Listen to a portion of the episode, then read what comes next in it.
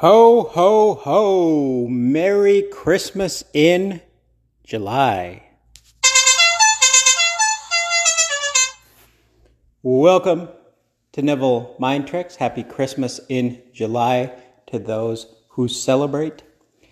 Today, we're going to talk about Mormon golf. Mormon golf. It's kind of a hodgepodge of it would have happened anyway, bridges of incidents, incidences, however you want to pronounce that, and whatnot. So it was evening, a little bit before supper time, maybe six, maybe seven. Don't quite recall. Heck, it could have even been earlier than that. It looked like there was going to be a thunderstorm. There's some clouds in the sky. I find that the weather here in Phoenix, especially when it comes to rain, is like a teaser. I don't know what they call them, or I think they call them a tease. And it's not gender specific, although you usually hear it when it's speaking about a woman. Like she's a tease, like she leads men on to believe that they're going to end up having some good fun with her.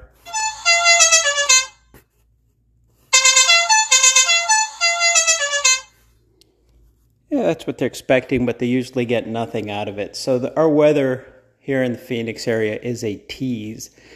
So anyway, the kid was feeling rather rambunctious. The backyard wasn't enough for him. There wasn't much to do in the front yard, so we decided to go over to a green belt next to our house. Now I'm lucky he's at the age where he likes to be like daddy, so he has these plastic a little plastic golf set with the hollow plastic balls that are regulation size. Obviously, again, they're plastic, so they're not like something you'd actually use on a golf course. So we'll go to the green belt and he'll practice his golf, and I'll just kind of do like a third swing, just a very minor, just chipping. Good. Any golfers out there know what I'm talking about. Ball goes straight, produces a great sound, and it's good time to hang out with the family. And I don't know what possessed me, but I hit a ball like a full swing. Okay. And it connected beautifully, went flying. Obviously, not as far as a regular golf ball would with a full swing, but it went all the way to the edge of the green, whatever I called it, the green belt close to the street and it landed in a bush. And I thought I kind of eyeballed it. I'm like, oh, it's it's there. So we all walked over there. Well, I walked over there, and then the kid followed me, and the SO naturally came along as well. And I could not, for the life of me, locate the ball. And what was funny is that the ball was I was either like a lime green or hot pink, one of those two colors. I can't recall right now. But it was a color that you'd think would stick out if it was in a bush. And we walked around, could not find it. And then I want to say a neighbor drove by, a neighbor I hadn't interacted with, but the SO and the boy has, and they had a really nice vehicle. Vehicle, they had the window down with the dog sticking its head out, so we waved at them, and there was some kids running around and whatnot. And then a couple fellas with bicycle helmets, short sleeve white shirts, ties, and backpacks came by. And we made eye contact, got each other's attention. Now, you probably see this throughout the world wherever it is you are. Seems to be a lot of them here in the Phoenix area. There's, I think, if they wanted to, they could probably build a walkway from one Mormon church to the other and succeed. They're all over the place. I'm not judging, I'm not saying here or there, I'm just saying they're all over the place. So we saw these missionaries walking by and they're like, hey, how's it going? Blah, blah, blah. We started a conversation. And normally, I don't want to say the word is rude, but I'm pretty dismissive and don't want to really engage with those people too much. And their their opening line from what I remember was, "Oh, we're here to talk about we walk around, we drive around our bikes all day and talk to people about Jesus and you know the small talk, where are you from, blah blah blah. You guys live in the area. Well, obviously we're using the HOA only green belt, but I, I mean I don't even know how they got to the gated community, but whatever. It's neither here nor there. They were here, and so and then they asked us, they're like, "Hey, do you mind if we come by and talk to you guys?" And again, normally I would be dismissive. I would tell them that I live in a different neighborhood over, or that I'm not interested, or make a crass remark. But I didn't feel in that state that day. So I told them exactly where we lived. I gave them my phone number, and they said, Can we come by tomorrow around four o'clock? Now, this happened last Saturday evening, this being recorded on Monday, July 25th. Ho, ho, ho, Christmas in July for those of you out there. And so I said, eh, I don't know. And the SO was looking at me like weird that I was acting out of character, but at the same time didn't really mind that I was. And I said, Well, it's hard to tell with this kid. We just kind of take it moment by moment. But here's my phone number. And I gave him the accurate phone number, not like a car dealer. I don't know if you ever go to a car dealership to get a test drive.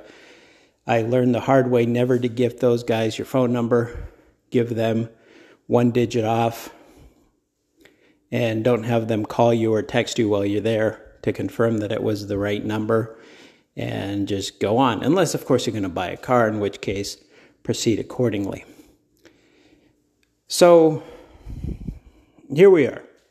This reminds me, there was a lecture where Neville talks about a letter that he received from one of his lecture goers, if you will one of the producers of his content, if you want to do it in modern day parlance, that I think a friend of this individual brought these Mormon missionaries to his house to talk about the Mormon religion because him, like possibly many of us, I know for sure Neville and myself, we read the Bible, love reading the Bible and whatnot, but I can't think of the last time I stepped foot in a church to attend a church service, and Neville didn't attend church either.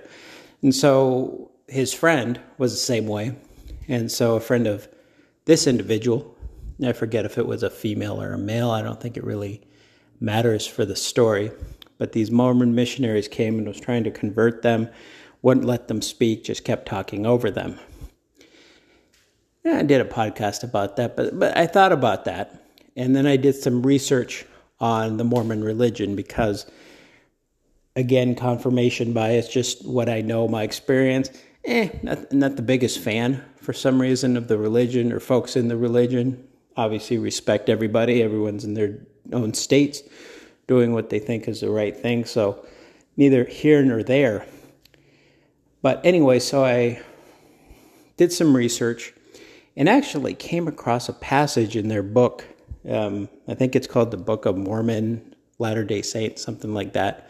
Feel free to correct me if you're compelled to do so. NevilleMindTricks at gmail.com.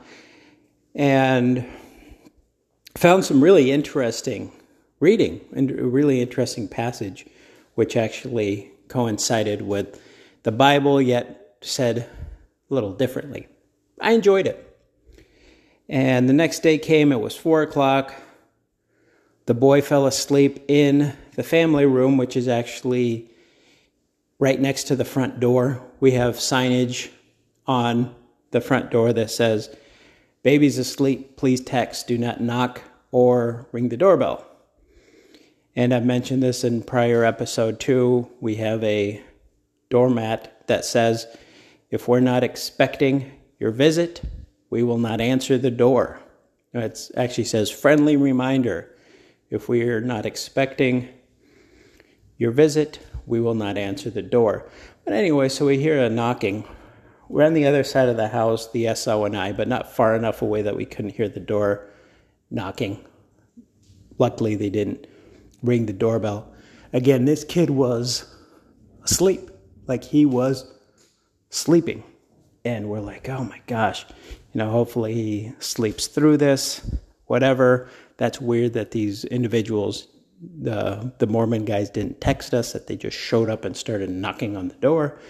But they knocked a couple times, they were kind of persistent, and then they left.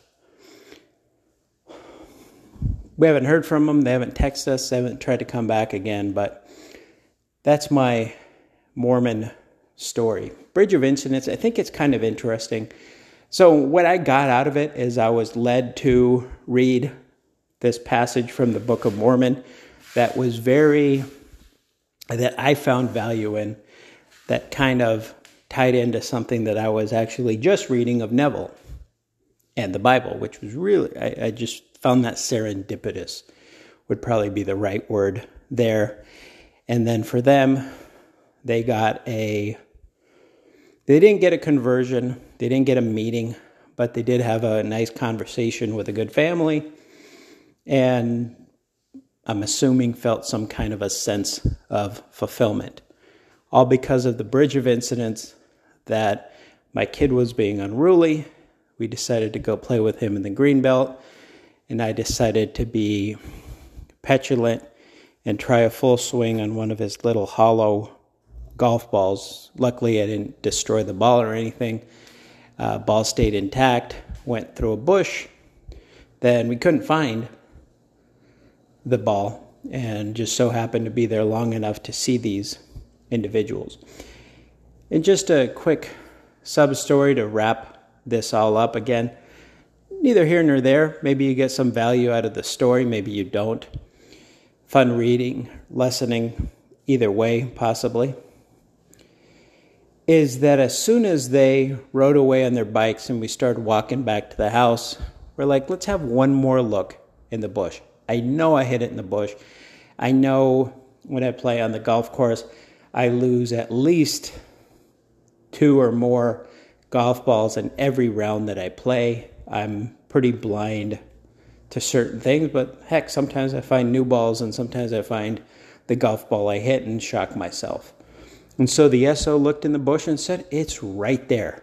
And it was probably in the most obvious place. Was it always there? Eh, scientifically, logically, of course it was always there. But then you think about it was it always there? Because had we seen it right away, we would have walked by, maybe even walked by to the house, and that interaction would have never happened.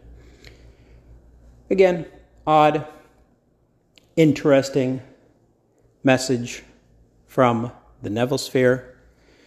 Continue imagining better than the best you know. If you want to reach out, you know how to get a hold of me either through the Insta chat or email NevilleMindTricks at gmail.com. Enjoy the music filled silence.